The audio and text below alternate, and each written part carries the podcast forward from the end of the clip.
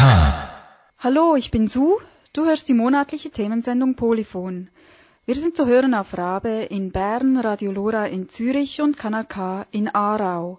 Heute geht es um geplante Obsoleszenz. Noch nie gehört? Keine Sorge, es ist ja auch ein eher sperriges Fremdwort. Damit ist gemeint, dass Hersteller von Gegenständen und Geräten aktiv dafür sorgen, dass die Dinge nach einer gewissen Zeit kaputt gehen. Eine Brother Toner Kartusche, in der ein Zähler eingebaut ist, der viel zu früh vortäuscht, dass die Kartusche leer sei. Nach 1400 Seiten sagt er, ich bin leer. Dann kann man die auf Null zurücksetzen ohne Nachladen und die druckt weiter. Man kann sie dreimal auf Null zurücksetzen. Jedes Mal nach 1400 Seiten sagt die, ja, nun bin ich aber leer. Die druckt 5000 Seiten und nicht 1400. Kleine Zähler gibt es nicht nur in Tonerkartuschen, sondern auch in Tintenstrahldrucken. Nach einer bestimmten Anzahl von Drucken gibt es eine Fehlermeldung und die sagt ganz einfach, der Drucker ist kaputt und muss zur Reparatur dass man den praktisch an den Anschlag hoch, hochprogrammieren kann und dann geht der Drucker nicht mehr. Der denkt praktisch, er ist kaputt und dann bekommt man eine Anzeige, dass, sein, dass, es, dass die Lebensspanne, das Ende der Lebensspanne erreicht ist. Wenn man dann den Drucker wieder, äh, den Zähler wieder runterfährt, funktioniert er wieder, dann kann man ihn wieder hochfahren. Also wir haben den ganzen Nachmittag das probiert. Wenn man ihn hochfährt, geht er nicht mehr. Wenn man runterfährt, geht er doch wieder. Es gibt viele Möglichkeiten, Konsumentinnen und Konsumenten dazu zu bringen, sich möglichst bald ein neues Gerät zu kaufen. Technische Geräte nerven. Sie gehen auf wundersame Weise ein kleines bisschen nach der Garantiezeit kaputt. Du kennst das sicher auch, zum Beispiel deine heißgeliebten Sneakers. Sie haben doch schon nach eineinhalb Jahren die ersten Löcher. Was machst du? Du kaufst dir eben neue. Doch du kannst dich auch fragen, ob das vorzeitige Ende deiner Lieblingsschuhe einfach dem Lauf der Dinge geschuldet ist oder ob es doch von langer Hand geplant ist. Bei mir im Studio ist jetzt Thomas. Er hat die Sendung produziert und stellt sich genau diese Frage. Thomas, wie bist du eigentlich auf dieses Thema gekommen? Na, ich bin auch jemand, der Dinge lange verwendet. Ich habe es vor zwei oder drei Jahren noch so ein altes Nokia-Handy gehabt von 2001 und das hat immer noch funktioniert bis es dann vor zwei Jahren den Geist aufgegeben hat. Ich wurde auch von allen ausgelacht, was ich da noch für einen Knochen hätte. Aber ich fand schon beeindruckend im Vergleich zu heute, wie lange das Ding gehalten hat. Denn heute gehen die Smartphones eigentlich nach zwei bis drei Jahren kaputt. Hut ab vor deinem alten Knochen, genau. Aber ähm, hast du vielleicht auch ein anderes Beispiel? Ja, ich habe neulich mein altes Stadtvelo repariert und da ist mir eine Jahreszahl auf der Dreigang-Nabenschaltung aufgefallen. Das Ding wurde 1967 hergestellt. 1967, Wahnsinn. Genau, das ist über 50 Jahre alt, älter als ich selbst. Und die ganzen Sachen, die man heute im Veloladen kaufen kann, die sind jetzt schon nach einigen Jahren, nach vier bis fünf Jahren kaputt. Und das hat dich ins Grübeln gebracht. Genau, früher dachte ich immer, die Sachen werden einfach schlecht gebaut und die Ingenieurinnen und Ingenieure geben sich einfach nicht so viel Mühe. Doch dann ist mir ein Buch des amerikanischen Journalisten Gill Slate über den Weg gelaufen, Made to Break, also gemacht, um kaputt zu gehen. Und da ist mir bewusst geworden, dass es sich da um eine sehr ausgefeilte Technologie handelt, um die Dinge nicht so lange halten zu lassen. Das bekannteste Beispiel ist das Glühbirnenkartell. Das war so, dass 1924 sich die führenden Glühbirnenhersteller in den USA zusammengesetzt haben und um den Umsatz zu erhöhen, haben sie vereinbart, dass Glühbirnen nur noch 1000 Stunden halten sollen. Und dann mussten die Ingenieurinnen und Ingenieure zurück an den Planungstisch und diese Glühbirnen, die nur 1000 Stunden halten sollen, erstmal erfinden. Denn damals war es normal, dass die bis zu 10.000 Stunden gehalten haben. Unglaublich. Also das heißt, es steckt im Grunde sehr viel Kreativität, Arbeit und Ingenieurgeist darin, dass man Dinge nur für eine bestimmte Zeit herstellt.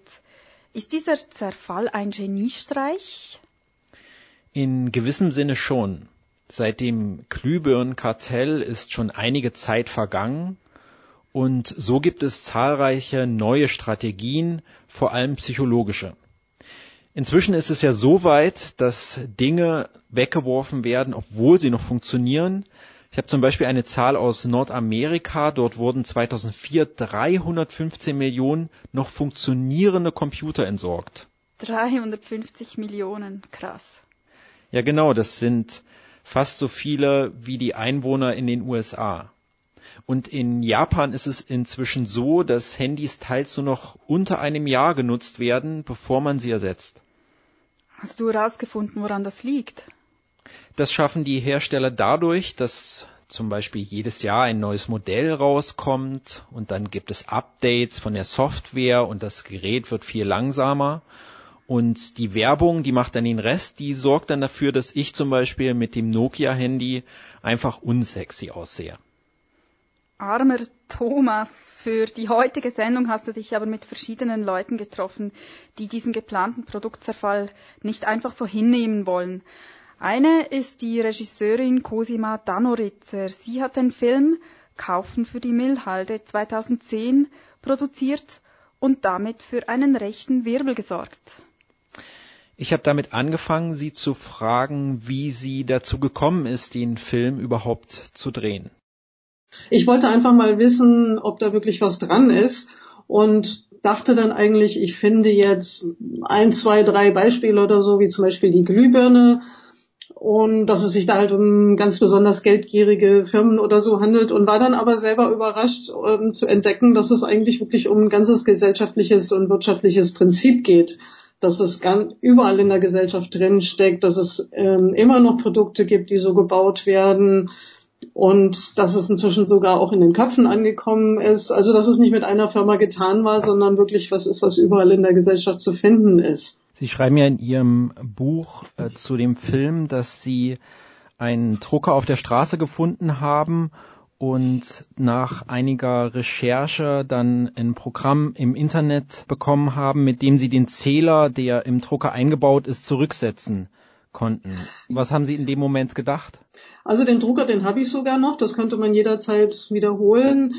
Da ja, habe ich im Internet ganz viele Angaben gefunden, wo Leute mein, erzählt haben, wie man solche Drucker retten kann. Und das wollte ich dann einfach mal ausprobieren und ähm, bin dann zu einem Bekannten gefahren, der Computer repariert und wir haben dann wirklich dieses kleine russische Programm runtergeladen und festgestellt, dass man halt bei dem Drucker diesen Zählerchip, der da drin ist und der immer die Seitenzahlen zählt, dass man den praktisch an den Anschlag hoch, hochprogrammieren kann und dann geht der Drucker nicht mehr. Der denkt praktisch, er ist kaputt und dann bekommt man eine Anzeige, dass, sein, dass, es, dass die Lebensspanne, das Ende der Lebensspanne erreicht ist.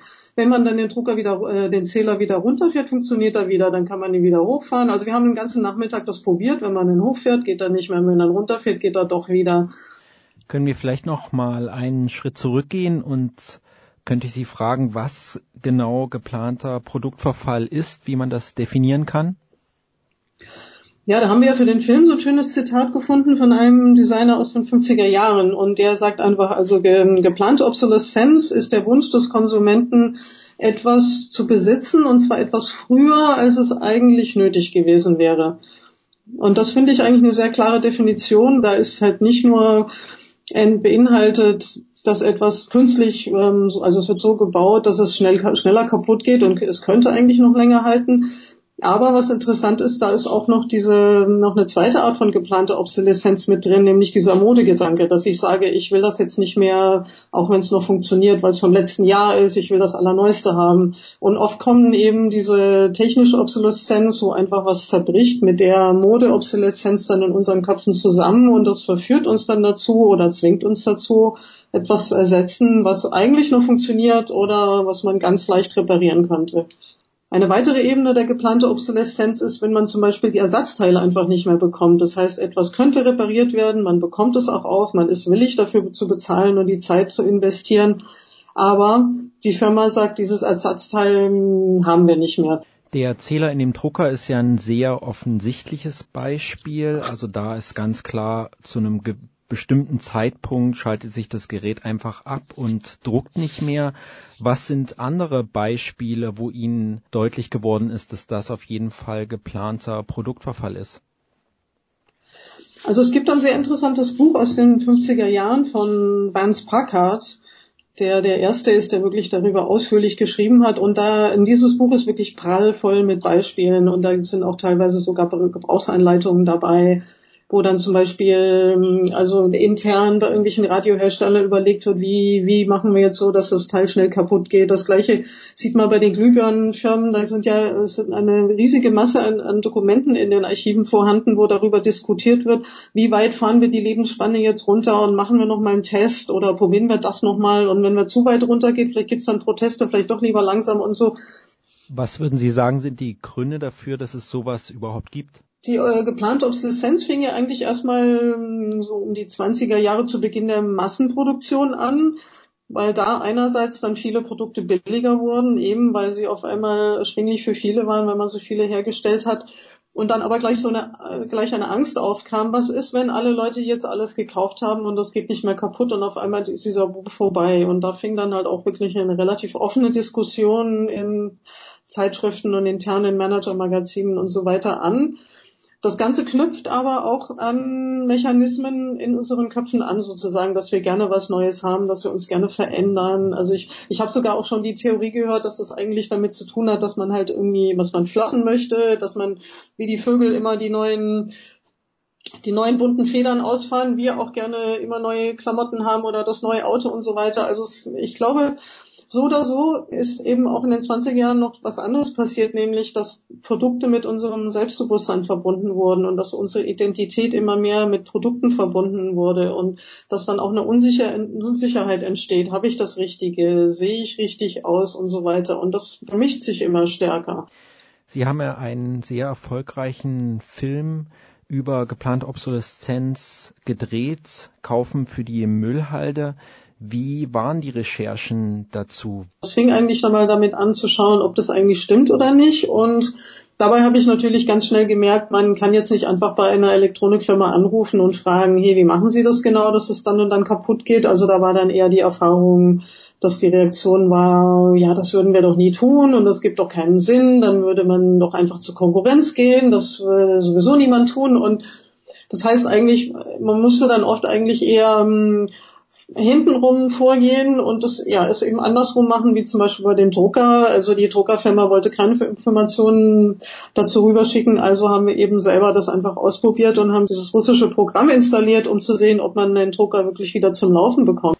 Und was waren die eindrücklichsten Sachen, die Sie in dem, aus dem Film mitgenommen haben? Also es gab eigentlich zwei Sachen, die mich dann selbst überrascht war. Das eine war, wie weit das, wie, wie weit die geplante Obsoleszenz wirklich in der Gesellschaft und in der Industrie überall verbreitet ist. Dass es halt wirklich, nur zwei, drei Firmen sind und alle anderen achten auf eine lange Lebensdauer, sondern das wirklich Teil des Wirtschaftssystems ist. Und dann zweitens eben auch, wie, wie viel Müll wir eigentlich produzieren und wie leichtfertig wir dann akzeptieren, dass dieser Müll einfach dann vor allem noch in ganz andere Länder geht. Also das heißt, wir konsumieren hier fleißig und in Afrika oder China oder in den Philippinen oder in Indien liegt dann dieser ganze Elektronikmüll und diese Sachen, die eigentlich noch funktionieren könnten, die dort auch teilweise wirklich noch repariert werden. Sie haben eine sehr große Resonanz auf den Film bekommen. Der ist ja recht eingeschlagen. Es gab sehr viele Preise dafür, aber auch es wurde sehr viel darüber diskutiert, bis dahin, dass es eine recht erfolgreiche Initiative in Berlin als Reaktion direkt auf den Film gab. Hatten Sie damit gerechnet?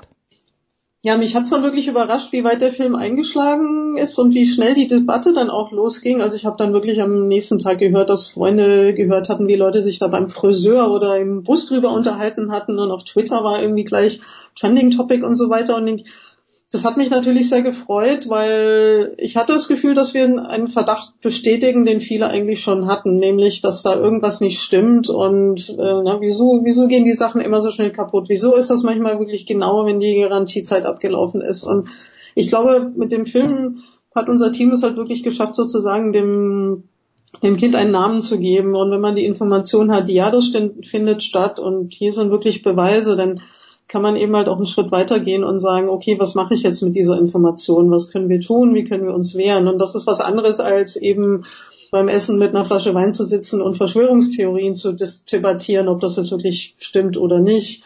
Sie beenden ja den Film damit, dass Marcos, ihr Bekannter, den Druckerzähler zurücksetzt und den Drucker wieder zum Laufen bringt. Denken Sie, das ist der Weg, der über geplante Obsoleszenz hinausführt, dass sich KonsumentInnen wehren? Es gibt ganz viele Wege, sich gegen geplante Obsoleszenz zu wehren und eben einen davon sieht man am Ende des Films, dass man eben ja sich zusammentut, dass man im Internet recherchiert. Da haben wir heutzutage einfach auch mehr Möglichkeiten als die Konsumenten zur Zeit der, des Glühbirnenkartells. Man bekommt die Informationen, man kann sich gegenseitig helfen und die verbreiten. Aber es gibt natürlich auch andere Wege. Ich kann Designer werden, ich kann anders wählen. Ich kann eben versuchen, mich politisch zu betätigen. Ich denke, dass da eigentlich jeder eine Möglichkeit hat, irgendwie aktiv zu werden. Ich kann auch zum Beispiel dem Laden Fragen stellen und sagen, hey, haben Sie Informationen zur Lebensdauer? Mich würde das eigentlich interessieren. Äh, was passiert mit meinem Müll? Ich kann versuchen, anders zu recyceln. Also sagen wir mal so, es gibt da ganz viele Probleme, aber die eröffnen uns natürlich auch gleichzeitig ganz viele Ansatzpunkte, wo ich mich engagieren kann. In Frankreich gab es ja sogar eine Gesetzesänderung. Dort ist geplanter Produktverfall illegal. Wie kam es dazu? Ja, in Frankreich ist nach der, nachdem der Film gelaufen ist, eine, ja, ein Verein gegründet worden. Da war auch eine, zum Beispiel eine Anwältin dabei, Laetitia Vasseur, und die hat das dann wirklich ins Rollen gebracht, einen Gesetzesentwurf ähm, zu schreiben und ähm, das ist dann auch wirklich durchgekommen. Jetzt kann man praktisch geplante Obsoleszenz sogar also Knast und hohe Strafen und so weiter bekommen. Ähm, die ersten zwei Fälle ähm, sind jetzt schon am Laufen, also diese Assoziation, die heißt HOP, also gegen geplante Obsoleszenz, die haben wirklich schon angezeigt, Jetzt ähm, ja, warten natürlich alle, wie weit das auch funktioniert, wie das in der Praxis dann aussieht, auch mit der Beweislage, gerade weil sie es ja oft dann irgendwie auch vermischt mit irgendwie schlechtem Material und konkrete Sollbruchstellen und äh, psychologische Obsoleszenz und so weiter. Das ist nicht so einfach. Ja, also der französische Verein, die haben wirklich mit den Beispielen, die im Film sind, angefangen. Die haben einen großen Bericht erstellt zum Thema Drucker und haben da auch schon Anzeige gestellt und jetzt vor kurzem ist noch eine zweite Anzeige dazugekommen zum Thema Strumpfhosen. Also ich bin gespannt, wie es weitergeht und drücke diesem Verein natürlich jetzt auch die Daumen. Also so weitergehen kann es ja auf jeden Fall nicht. Also ich frage mich auch immer, wenn, also mein, zum Beispiel, ich habe immer so ein Bild vor Augen, wenn die Archäologen eine Gesellschaft ausbuddeln, eine alte Stadt oder so, dann findet man immer diese ganzen Dinge, die dann über die Leute damals was aussagen. Und ich denke, wenn sie uns dann irgendwann mal entdecken, dann werden sie halt so eine ganze dicke Müllschicht entdecken, wo Sachen drin sind, die man eigentlich noch hätte benutzen können. Und ich frage mich immer, was sie dann von uns denken werden und sagen wollen, waren die eigentlich völlig verrückt, dass sie dachten, man kann die Sachen einfach so ganz schnell wegschmeißen und ähm, ohne an die Zukunft zu denken.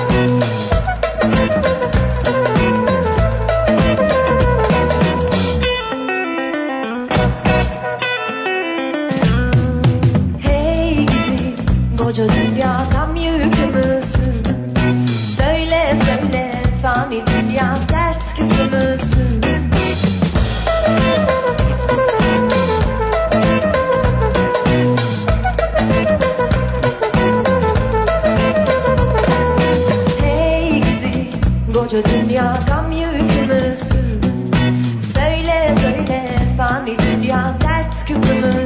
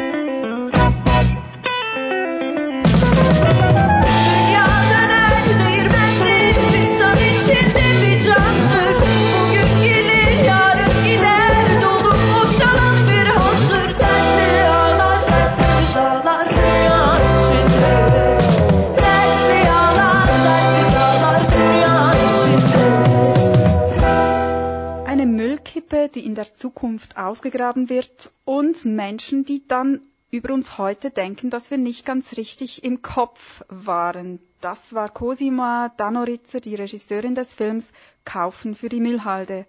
Einen Link zum Film findet ihr auf der Webseite polyphon-rabe.ch. Thomas, der Film hat 2010 ja recht eingeschlagen. Wie ist es dann eigentlich weitergegangen? Also das war schon wirklich beeindruckend. Von sowas können Polyphon-Redakteure und Redakteurinnen nur träumen. Also zum Beispiel diese Initiative in Frankreich war eine Reaktion auf den Film. Aber auch in Berlin hat zum Beispiel Stefan Schridde einen Verein gegründet, Murks Nein Danke. Auf einem Blog kann man, wenn etwas kaputt gegangen ist, das melden, also den Murks melden in seinen Worten. Der Verein macht das dann öffentlich und versucht sich politisch dafür einzusetzen, Produkte ohne geplante Obsoleszenz zu erreichen. Und auch sie haben damit recht viel Echo bekommen. Es gab schon zig Fernsehbeiträge, sie wurden ins Radio eingeladen oder in Ausschüsse in den Bundestag. Also auch hier zeigt sich, dass das Thema sehr viele zu interessieren scheint. Lass uns doch mal reinhören, was du mit ihm äh, besprochen hast. Ja, diesen Film Kaufen für die Müllhalde, den sah ich nachts. Ja, passiert mir öfter, wache ich auf um drei, vier Uhr, bin dann schon munter und denke mir, kann ich ja meine E-Mails machen. Nebenbei laufen dann diese tollen Dokus auf Arte, wo ich mir immer denke, Mensch, die müsste es eigentlich zur Primetime geben. Schade, dass man die nur nachts dann zu sehen kriegt. Und das heißt diesen Film Kaufen für die Müllhalde, der eben erzählt, wie geplante Obsoleszenz entstanden ist und vor allen Dingen, was für Schäden sie auf dieser Erde bewirkt. Und dann sah ich eben Kinder, also das muss ich mir vorstellen, das sind Kinder mit Flipflops ja, also die kaum beschut auf diesen Müllkippen laufen in Drecksbergen in Afrika. Alles Schrott, der aus, aus Europa dorthin geschüttet wird letztendlich. So, das hat mit mir in der gleichen Nacht dann das gemacht, dass ich gleich gesagt habe, ich kenne mich gut aus mit Social Media, wie man so etwas nutzt. Dann habe ich mir gesagt, okay, hier muss Aufklärung her. Das muss ja jeder wissen. Das ist nicht etwas, was nur in einem Film passieren darf. Das ist nicht etwas, was nur in wissenschaftlichen Diskurs oder so passieren darf, in irgendwelchen akademischen Köpfen. Das Thema muss auf die Straße, müssen Menschen wissen, dass nicht sie es sind, die Opfer einer Montagsproduktion sind, sondern dass offensichtlich Hersteller mit Absicht und ohne jede Not Dinge mit geringerer Haltbarkeit ausstatten, als sie es könnten. Da wollte ich jetzt auch nochmal nachfragen, der ähm, Weg bis dahin, dass es in Afrika Müllhalden gibt mit äh, Produkten, die in Europa weggeschmissen wurden, ist ja schon lang. Und ich würde Sie nochmal fragen, also geplante, geplanter Produktverfall heißt ja, dass Sachen nicht nur einfach schlecht gebaut sind, sondern dass richtig aktiv ähm, dafür gesorgt wird, dass Sachen nicht lange halten. Ja, ich finde das erstmal selber immer drollig. Ähm, ich verstehe das ja gut. Nicht so der, der normale Bürger, der jetzt so einkaufen geht, der denkt sich ja, äh, wie, wie machen die das? Das ist eine Frage, die wir ja, ja schon sehr lange hören und über diesen Produktverfall aufzuklären, ist deswegen auch wichtig, ein Produkt konkret zu zeigen. Wie machen die das? In der Produktentwicklung weiß ein Produktentwickler natürlich sehr genau über die Materialeigenschaften Bescheid. Wir wissen das heute so genau, dass wir das über Computerprogramme planmäßig simulieren können, um herauszukriegen, bevor das Produkt überhaupt gebaut ist, wie müssten wir es bauen, damit es so und so lange hält. Da wird sehr genau geplant und die Kenntnisse sind auch detailliert vorhanden. Und das Spannende ist dann aber, dass man an den gleichen Ursachen auch zeigen kann, dass noch nicht mal ein Subcent notwendig wäre, um es dreimal so haltbar zu bauen. Ein anderes offensichtliches Beispiel ist, wenn Elektrolytkondensatoren, das sind kleine temperaturempfindliche Bauteile auf Platinen, in Kaffeemaschinen, Waschmaschinen, Computer, Fernseher, überall findet man die. Und man weiß von diesen Kondensatoren, dass sie hitzeempfindlich sind. Beispiel ist da, wenn Sie 10 Grad wärmere Umgebungstemperatur haben, wird die Haltbarkeit schon halbiert, die Lebensdauer. Das ist bestens bekannt in der Produktentwicklung. Und trotzdem findet man zuhauf genau diesen Kondensator stets an zu heißer Stelle, wo es keinen technischen Grund für gibt, also ohne jede sachliche Notwendigkeit an zu heißer Stelle positioniert. Und da mutet es ja schon seltsam an, dass ein Hewlett Packard zum Beispiel unterschiedliche Drucker produziert, die anscheinend jede andere Tinte brauchen. Wie kann denn das sein? Ja, dass ein Profi-Hersteller für Drucker offensichtlich für jeden Drucker, denn wir müssen ja für jeden Drucker eine andere Kartusche kaufen nicht, für jeden Drucker eine andere Tinte braucht. Wieso ist das nicht allein schon mal bei einem Hersteller vereinheitlicht? Und das nächste dann natürlich, und wieso braucht dann ein Canon-Drucker eine andere Tinte etc.? Wir brauchen doch auch nicht, wenn ich meinetwegen ein VW Golf 1 kaufe, ein anderes Benzin, als wenn ich ein VW Golf 2 kaufe. Und ich brauche auch kein anderes Benzin, wenn ich dann ein Audi oder ein Fiat oder ein Renault oder ein wie auch immer Auto kaufe. Es gibt ja in dem Film auch eine Glühlampe, die heute noch brennt, von irgendwie 1904 oder so. Und ähm, würden Sie sagen, dass man das auch auf andere Bereiche übertragen kann, dass also, Sachen eigentlich recht lange haltbar gemacht werden könnten? Ja, erstens kann man das in vielen Bereichen machen, aber erstmal zu dieser Glühlampe. Die hängt natürlich in einer wunderbaren Art und Weise fast unentdeckt da oben an der Decke in Pennsylvania in einer Feuerwehr und man hat sie entdeckt und Kameras beobachten sie. Man kann sie im Internet anschauen. Selbst die Kameras halten nicht so lange wie die Glühbirne. Dass die Glühbirne so lange hält, liegt natürlich mitunter daran, weil sie kaum ausgeschalten wird. Sie brennt einfach durchgehend.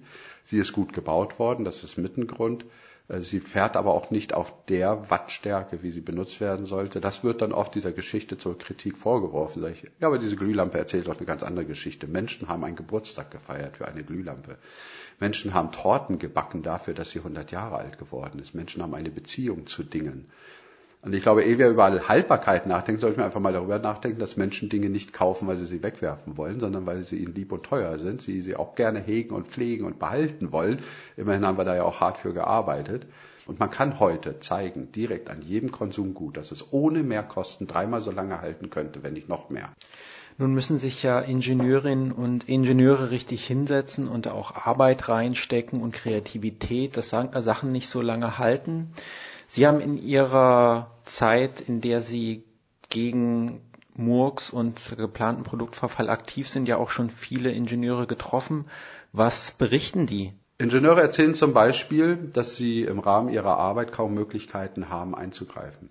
Also wenn sie dann sehen, dass etwas falsch wäre, hätten sie kaum Vetomöglichkeiten. Oder sie fürchten um ihren Job, dass sie den verlieren. Ingenieure erzählen mir, dass sie ja schon im Studium lernen, dass verklebt viel günstiger als verschrauben ist.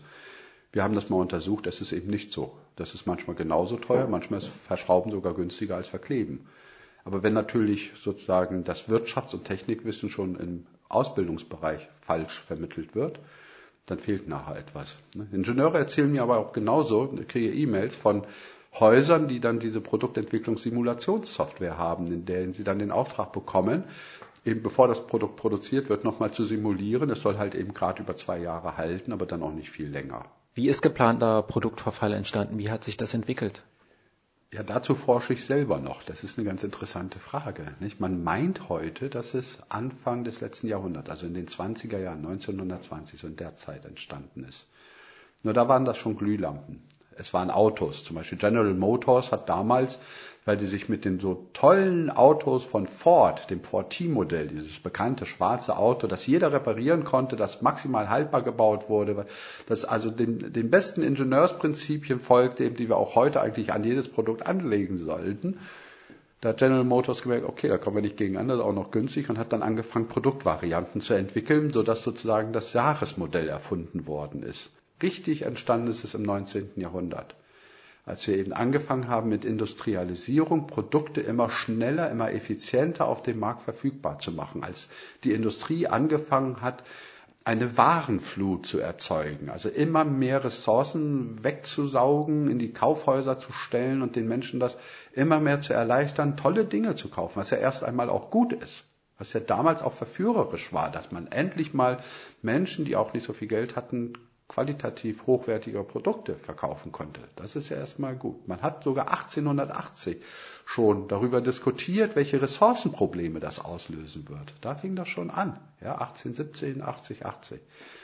Science-Fiction-Romane warnten schon davor, was kommen würde. Also wir sind eigentlich so ein bisschen sehenden Auges reingestolpert. Und da muss man schon gucken, ja, vielleicht haben die ersten und zweiten Weltkriege so viel kaputt gemacht, dass sie auch an unserer Intelligenz viel kaputt gemacht haben. Und dann haben wir in den 50er Jahren im Aufschwung der Nachkriegszeit schlicht und einfach nochmal die gleichen Fehler wiederholt. Nun haben Sie ja vor einiger Zeit den Verein Murks Nein Danke gegründet. Wie kam es dazu? Ich hatte die Freude, als ich mit meiner Webseite ins Netz ging, ganz viel mediale Aufmerksamkeit zu bekommen und war dann vier Jahre lang in Medien, in Fernsehen etc. Das Thema ist, wie wir auch jetzt hier gerade sehen, immer noch en vogue, was notwendig ist. Wir brauchen die breite öffentliche Debatte mich sehr gefreut hat, ich hatte ganz schnell 160 Menschen, die mitmachen wollten. Das ist für einen Projektmanager eine echte Herausforderung, ne? auch wenn mal so viele Menschen kommen. Dann habe ich mir gesagt, oh wei, oh wei, es macht Sinn, nicht eben nur eine Webseite ins Netz zu stellen, sondern auch eine Organisation aufzubauen. Die muss aber dem gleichen Prinzip folgen. Mux Nein Danke gilt auch nach innen.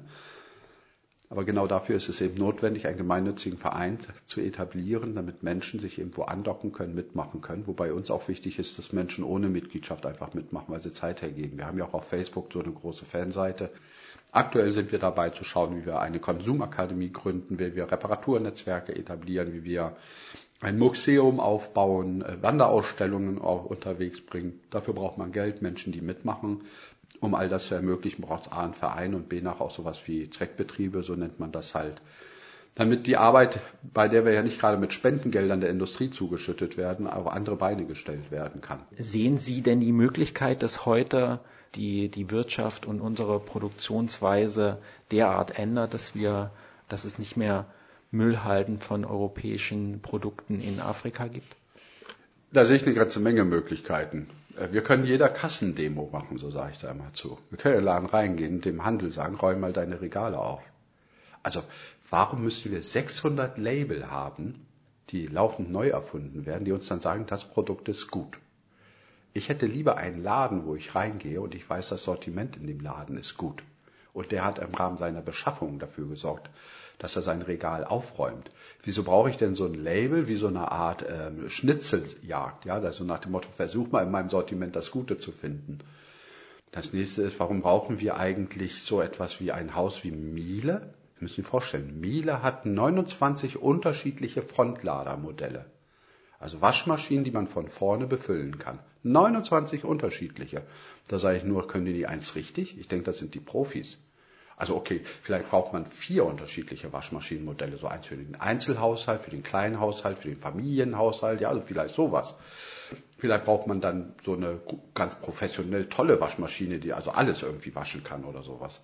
Aber wir brauchen doch nicht 29 unter, und das allein bei Miele. Weil man kann heute schon bei einer 300 Euro Waschmaschine zeigen, dass sie für 20 Euro mehr Herstellungskosten 30 Jahre halten kann. Und da kann die, die vier Waschgänge, die wir maximal brauchen und gut ist, so eine kann man ja mal hinstellen. Und dann können Sie die ganzen anderen ja gerne noch daneben stellen.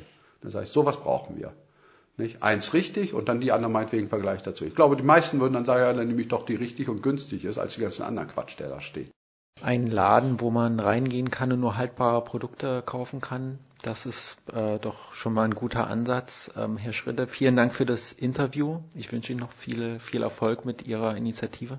Ja, und herzlichen Dank für die Gelegenheit, auch in der Schweiz viele Menschen zu erreichen. Wir freuen uns über jeden, der uns in der Schweiz oder in Europa helfen möchte, dass die Dinge besser werden. Dankeschön. Das war Stefan Schriede. Er ist Gründer des Vereins Murks Nein Danke. Der Verein setzt sich für Produkte ohne geplanten Verfall ein.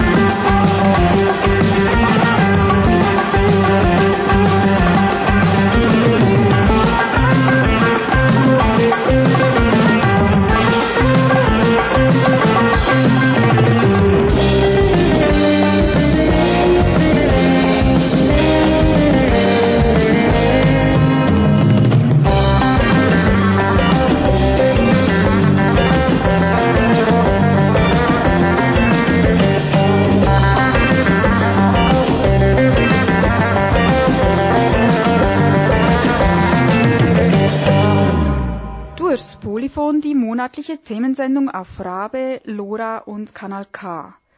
Heute beschäftigen wir uns mit geplantem Produktverfall, der sogenannten geplanten Obsoleszenz, wie das wundervolle Fremdwort dazu heißt. Thomas, äh, kannst du für uns alle und auch für äh, die, die erst jetzt äh, reinhören, noch mal kurz erklären, was dieser sperrige Ausdruck eigentlich meint? Ich kann es gern versuchen. Also geplante Obsoleszenz meint alle möglichen Strategien von Herstellern, mit einem bestimmten Ziel. Sie wollen erreichen, dass Konsumenten und Konsumentinnen Dinge möglichst bald neu kaufen. Das momentan wohl allgegenwärtige Beispiel sind die Handys. In der Schweiz ist es zum Beispiel so, dass durchschnittlich alle 18 Monate ein neues mobiles Telefon gekauft wird. Und du fragst dich, wie geht das überhaupt? Die Hersteller bekommen das auf verschiedene Weise hin. Also das Handy geht zum Beispiel nach einer gewissen Zeit kaputt und die Produzenten bieten dann keine Ersatzteile. Auch ist es so, dass jedes Jahr ein neues Handy rauskommt und das wird dann beworben und sorgt dafür, dass die Leute Sachen wegschmeißen, die noch funktionieren. Was hat dich eigentlich am meisten erstaunt in deinen Recherchen? Ich fand vor allem überraschend, wie dreist das eigentlich gemacht wird. Also so einen Zähler im Drucker, das muss man sich ja mal vorstellen, das ist ja schon eine rechte Frechheit. Und das Prinzip der geplanten Obsoleszenz hat sich wirklich überall durchgesetzt. In der ganzen Technikbranche, in der Kleiderindustrie, bei der Autoherstellung, bei den ganzen Fahrrädern. Und es scheint wirklich schwierig zu sein, etwas dagegen zu tun. Was man dagegen tun kann, der Frage werden wir hier aber doch noch ein bisschen nachgehen. Du hast dich ja mit äh, Raphael Wüthrich getroffen. Raphael Wüthrich arbeitet für die Stiftung Konsumentenschutz Schweiz. Im Oktober 2013 haben wir vom Konsumentenschutz auch eine kleine Studie dazu publiziert.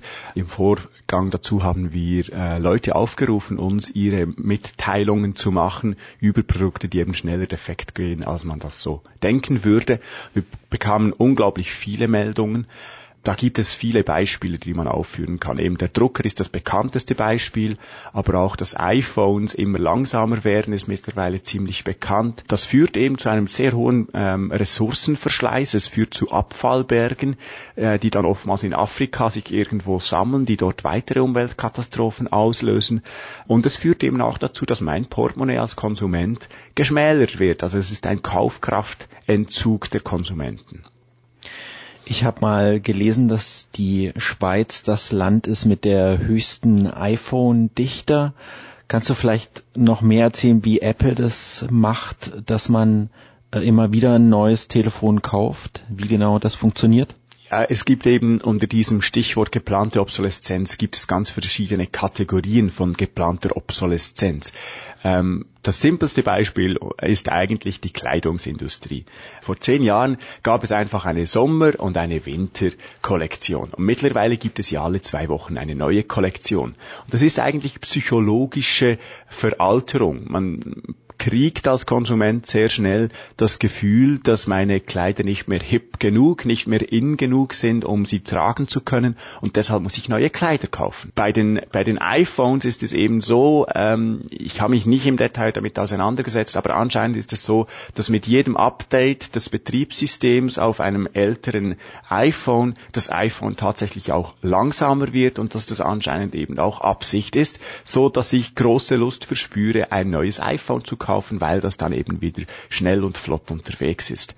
Aber eben, das gibt unglaublich viele Beispiele in den unterschiedlichsten Konsumbereichen.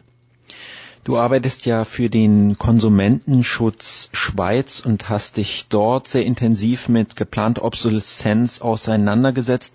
Wie ist der Konsumentenschutz dazu gekommen, sich mit dem Thema zu beschäftigen?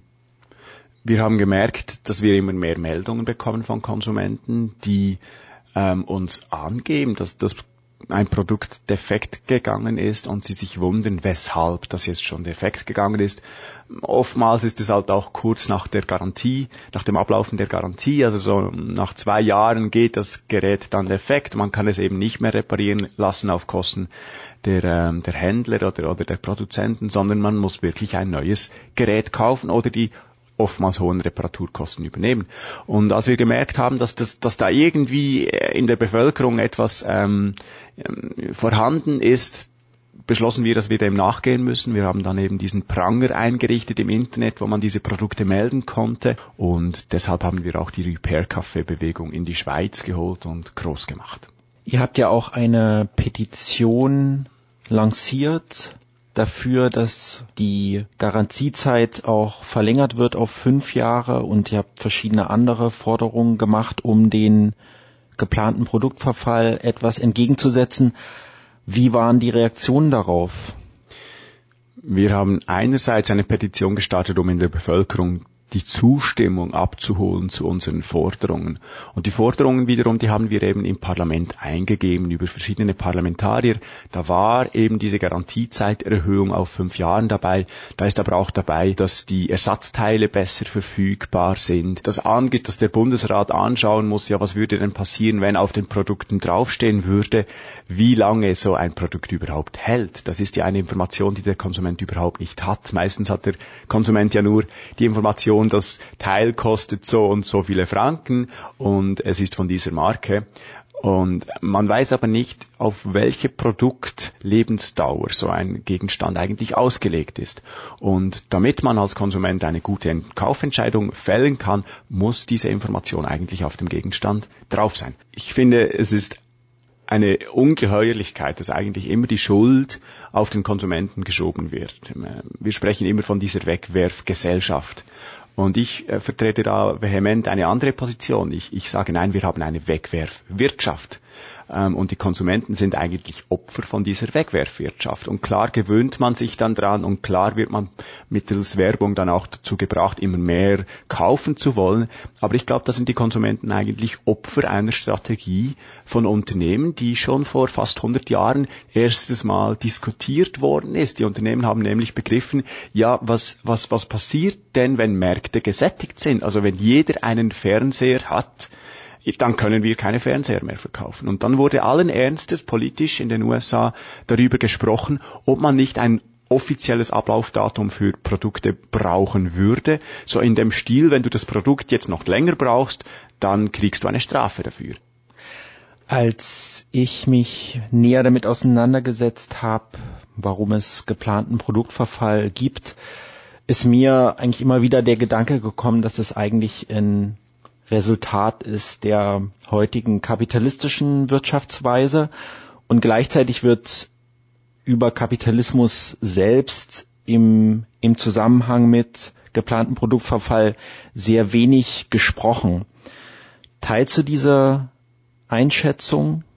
Persönlich teile ich diese Einschätzung sehr klar, ja. Das ist allerdings nicht die Haltung ähm, offiziell vom Konsumentenschutz.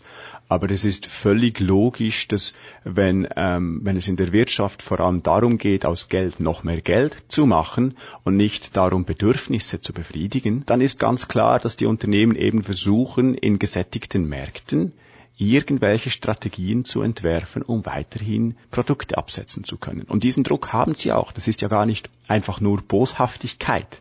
Wahrscheinlich ist gar keine Boshaftigkeit dahinter. Es ist schlicht der, der Drang, der strukturelle Zwang dazu, das Unternehmen am Laufen halten zu müssen. Was würdest du sagen, sind die Gründe dafür, das nicht so benennen zu können? Also oft wird ja dafür darüber gesprochen, über die ja die Konsumgesellschaft oder über die Wachstumsideologie oder so?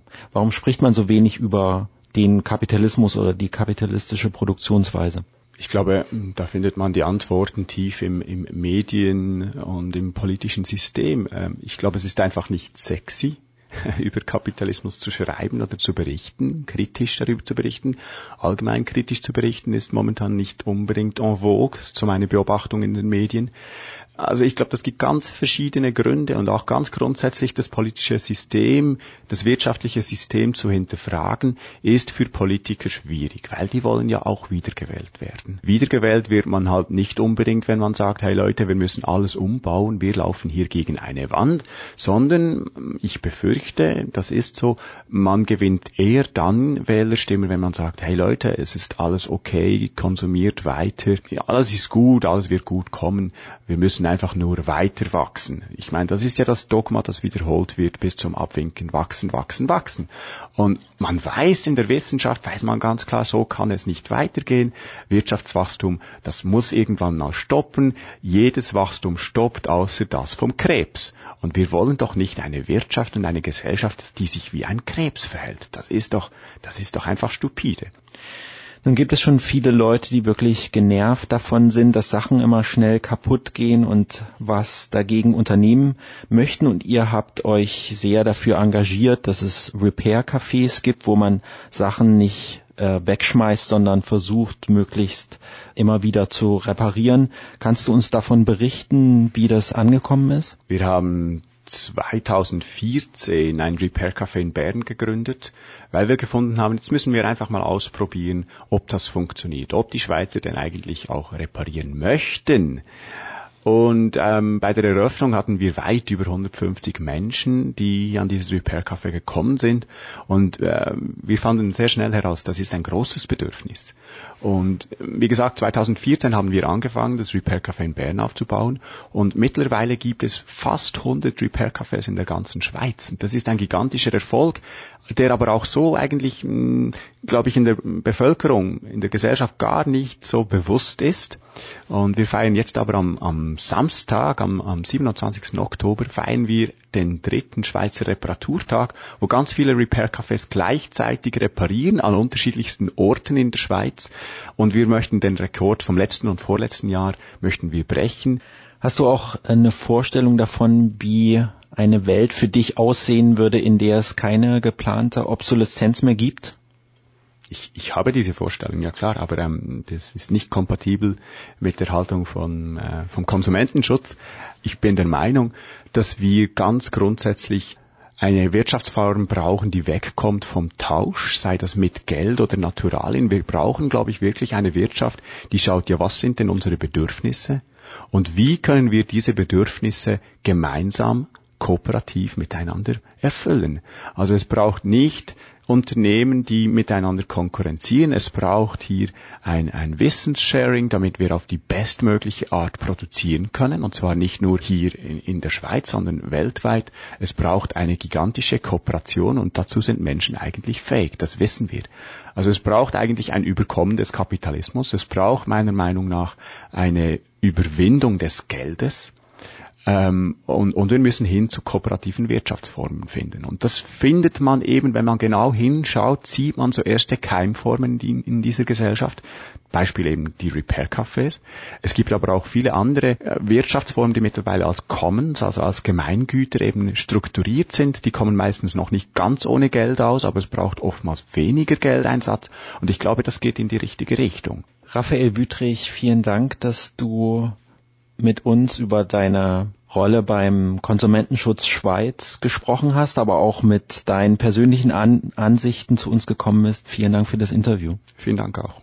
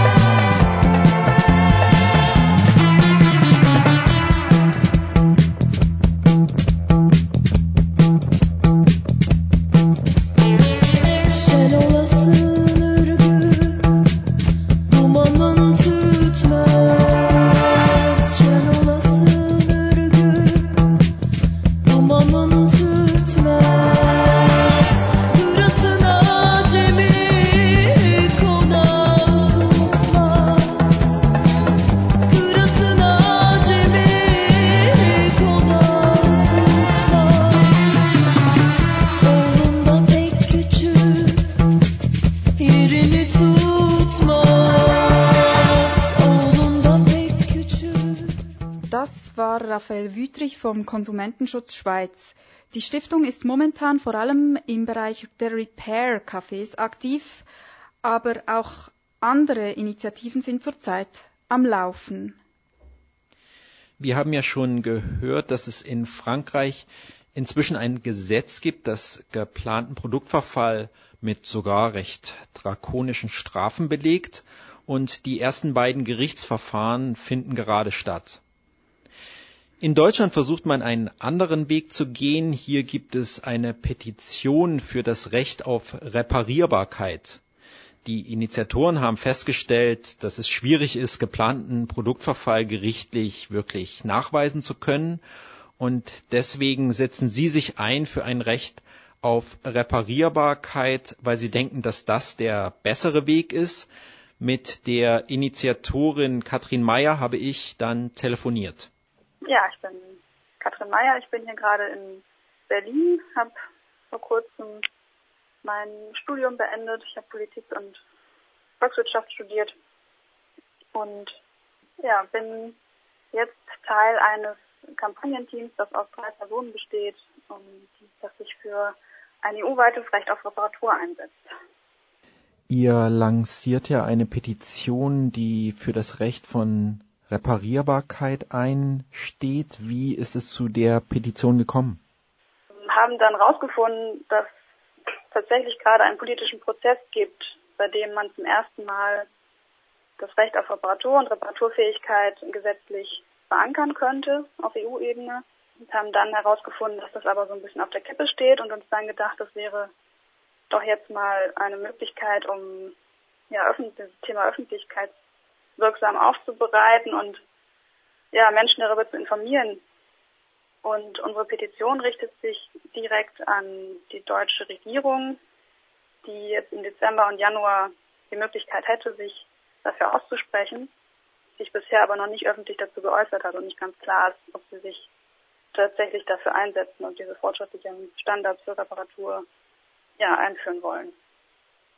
Dass Ersatzteile verfügbar sind, das ist ja heute häufig nicht der Fall und das ist ein Teil von der Petition.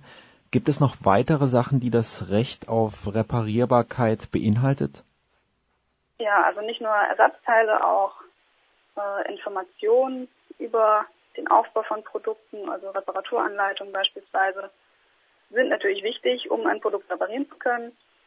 Ebenso wie das Produktdesign an sich. Also wenn Produkte so gestaltet sind, dass man sie nicht einfach auseinandernehmen und ein Teil ersetzen und wieder zusammenbauen kann, sondern wenn man das gesamte Produkt zerstört, wenn man es irgendwie aufmacht oder es nicht aufschrauben kann, ähm, kann es natürlich auch nicht einfach repariert werden. Gleichzeitig ähm, gibt es auch noch weitere Forderungen, die haben jetzt nicht wir uns ausgedacht, sondern die gibt es schon länger, zum Beispiel vom Kundentisch Reparatur.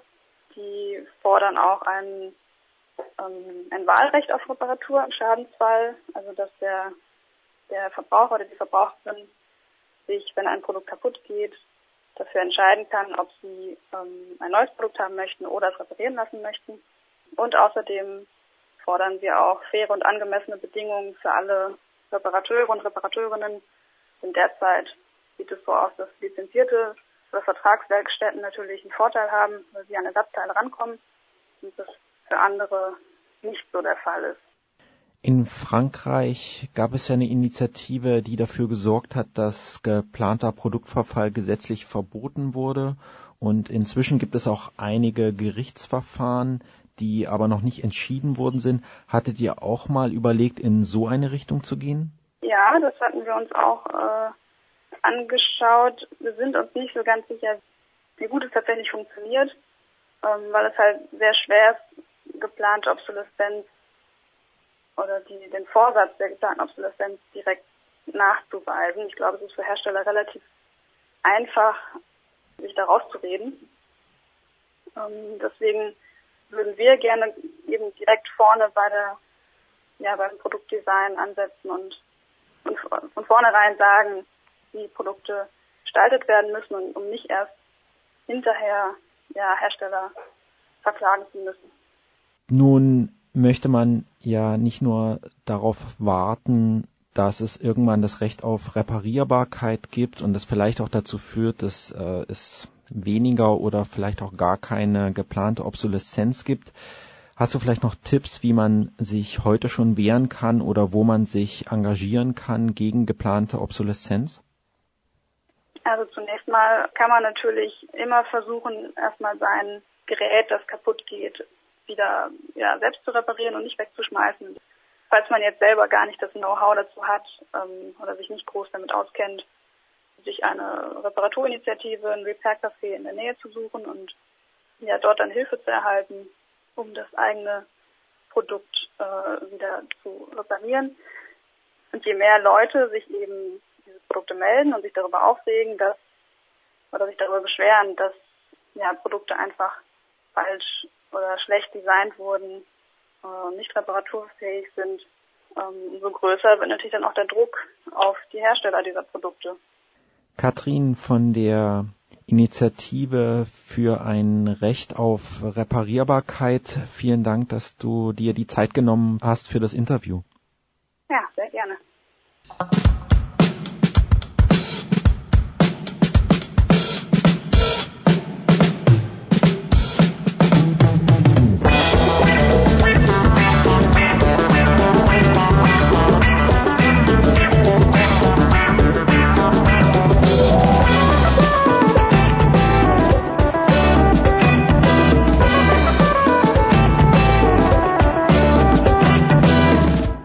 War es auch schon wieder mit dem heutigen Polyphon mit einer Sendung über geplanten Produktverfall. Mit dabei waren Cosima Danoritzer. Sie ist die Regisseurin des erfolgreichen Films Kaufen für die Müllhalde. Einen Link zum Film findest du auf unserer Website. Gehört hast du auch Stefan Schridde. Er ist der Initiator der Initiative Murks Nein Danke, die sich für Produkte ohne geplante Obsoleszenz ein Obsoleszenz einsetzt. Ein schwieriges Wort auch am Ende der Sendung. Getroffen habe ich mich auch mit Raphael Wütrich. Er arbeitet bei der Stiftung Konsumentenschutz der Schweiz und mit der Initiantin der Petition für ein Recht auf Reparierbarkeit, Katrin Meyer, habe ich telefoniert. Wenn du mehr über das Thema wissen willst, dann findest du Links zu den Initiativen und dem Film auf polyphon-rabe.ch. Der Konsumentenschutz Schweiz listet alle Reparaturcafés in der Schweiz auf und dort kannst du natürlich auch die Petition unterschreiben.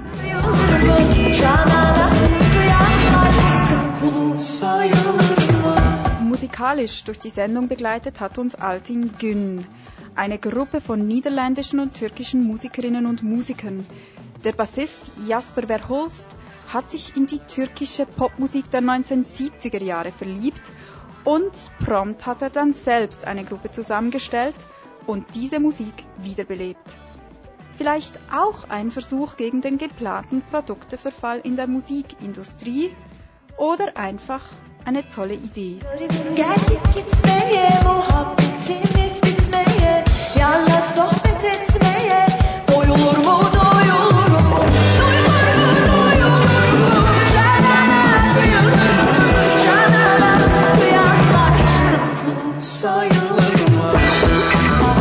Die heutige Sendung produziert wurde von Thomas Brückmann und Frieda Meisner.